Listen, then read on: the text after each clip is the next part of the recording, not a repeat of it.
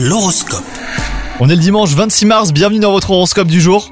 Les Gémeaux, si vous êtes célibataire, il est probable que Cupidon mette sur votre route un fort tempérament, ce qui vous séduira au plus haut point. Si vous êtes en couple, bah, l'amour plan-plan, c'est pas pour vous et vous prendrez soin de le faire comprendre à votre partenaire.